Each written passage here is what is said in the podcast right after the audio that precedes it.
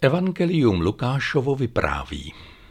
Za dnu judského krále Heroda žil jeden kněz jménem Zachariáš z Abiášova kněžského oddílu.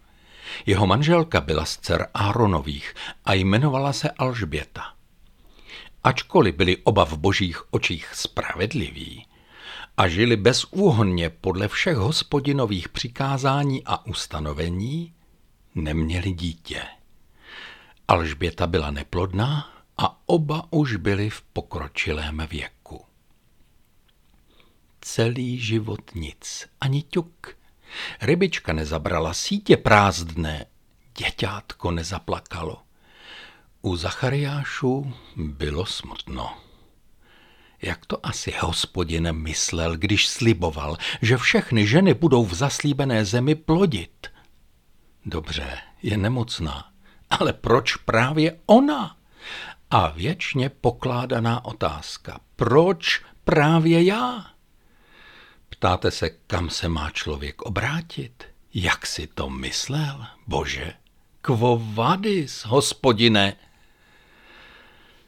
Ano, manželství bývají bezdětná. Ženy či muži jsou nemocní. Nesmyslné války a dopravní nehody je berou z tohoto světa tolik bolesti, zoufalství a úzkosti, tolik modliteb šeptaných v pláči, tolik křiku a pocitu nespravedlnosti, tak hluboká zoufalství mužů i žen, když navíc dnes ještě ví, že bezdětnost je právě kvůli němu nebo kvůli ní. Lepší by bylo nevědět. Bolelo to tupě a věčně.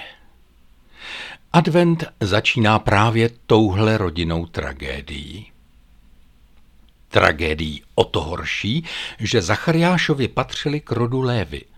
Abyste rozuměli, levité nesloužili jenom v chrámně, ale měli běžné denní povinnosti spočívající v doprovázení obyčejných Izraelitů k Pánu Bohu.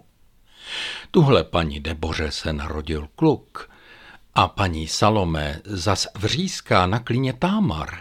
Tuhle šlomo podvedl Judit a potřebuje se smířit a předložit hospodinu oběti za svůj hřích. Jinými slovy, levité se brodili lidskými obyčejnostmi a chtělo se po nich, aby plakali s plačícími a radovali se s radujícími. Všemu měli naslouchat a všechno unést. To se hezky řekne. Jenže kdo bude plakat se Zachariášovými? Biblický příběh nám popisuje, že na Zachariáše padl los a přišel na řadu, aby posloužil v chrámě. Všichni čekali na jeho jásavé požehnání na nádvoří poté, co obětuje kadidlo.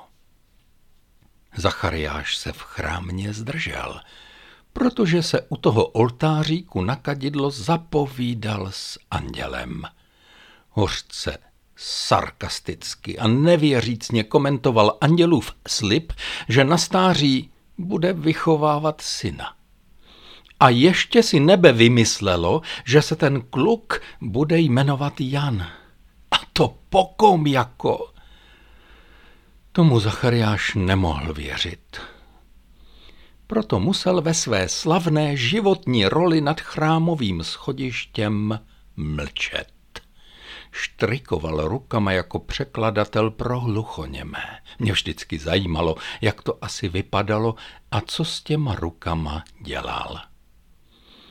Letošní advent vám mimo jiné nese téměř jistě něco, co bude na první pohled každému připadat jako špatný vtip a přesto tím nakonec obohatíte sebe a spoustu lidí kolem. Neodmítejte to, věřte tomu.